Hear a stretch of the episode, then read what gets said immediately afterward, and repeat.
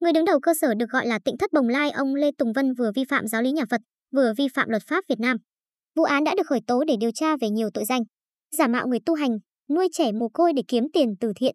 Ngày 5 tháng 11, cơ quan điều tra công an tỉnh Long An đã ra quyết định khởi tố vụ án liên quan đến Tịnh Thất Bồng Lai, khởi tố bị can, bắt tạm giam ông Lê Tùng Vân, sinh năm 1932, ngụ phường 10, quận 6, thành phố Hồ Chí Minh để điều tra về tội danh lừa đảo chiếm đoạt tài sản.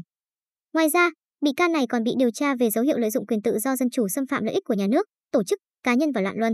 Theo điều tra, năm 2014, bà Cao Thị Cúc, sinh năm 1960, ngụ xã Long Hữu Đông, huyện Cần Đức, mua gần 2.000 m2 đất tại xã Hòa Khánh Tây, huyện Đức Hòa, tỉnh Long An. Sau đó, bà Cúc xây sửa lại khu đất này để làm khu tu tại gia.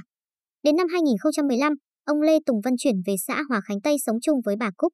Sau đó, ông Vân nhận con nuôi với danh nghĩa làm từ thiện và tự lập thành Tịnh Thất Bồng Lai, sau này đổi tên là Thiền Am bên bờ vũ trụ. Từ năm 2015 đến nay, tại Tịnh Thất Bồng Lai có 18 người cư trú. Trong đó gồm 6 trẻ em và đều có mẹ ruột nuôi dưỡng, không phải trẻ mồ côi. Qua giám định, đa số trẻ em sinh sống tại đây đều có huyết thống với ông Lê Tùng Vân. Mặc dù vậy, Tịnh Thất Bồng Lai do ông Vân đứng đầu vẫn lợi dụng danh nghĩa nuôi dưỡng trẻ mồ côi để kêu gọi sự giúp đỡ của nhiều cá nhân, tổ chức trong và ngoài nước. Ông Vân được gọi là sư ông nội, trong khi ông này chưa từng xuất gia. Tịnh Thất Bồng Lai cũng không có trong danh sách các cơ sở tín ngưỡng tôn giáo của tỉnh Long An. Trao đổi với phóng viên về vấn đề này, Thượng tọa Thích Nhật Từ, Phó viện trưởng thường trực Học viện Phật giáo Việt Nam tại thành phố Hồ Chí Minh, trụ trì chùa Giác Ngộ cho biết, hiện nay, nhiều quân chúng ngộ nhận rằng đây là một nhóm Phật tử, chư tăng ni. Đây là những ngộ nhận rất đáng tiếc. Thật ra, cơ sở này đang đánh cháo khái niệm. Khi cơ quan nhà nước kiểm tra hành chính, họ nói là người dân bình thường. Khi lên mạng và truyền thông, họ lại nói rằng đây là chùa. Như vậy là giả mạo Phật giáo.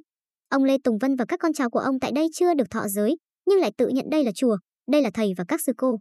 Đó là hành vi lừa đảo, Thượng tọa Thích Nhật Từ phân tích. Thượng tọa Thích Nhật Từ nhấn mạnh, việc mạo danh Phật pháp để trục lợi là không thể chấp nhận, như vậy vừa vi phạm giáo lý nhà Phật, vừa vi phạm luật pháp Việt Nam. Họ không theo giáo hội, không tuân thủ theo giới luật nhưng lại nhận mình là tăng ni để phục vụ mục đích riêng. Đó là điều không thể chấp nhận được. Đối với các chùa Phật giáo tại Việt Nam, Thượng tọa Thích Nhật Từ nêu rõ, được xây dựng theo một hệ thống nhất quán từ trung ương đến địa phương. Do đó, người dân khi cúng dường, quyên góp tiền từ thiện cần phải xác định cơ sở thờ tự đó có chính xác là chùa không.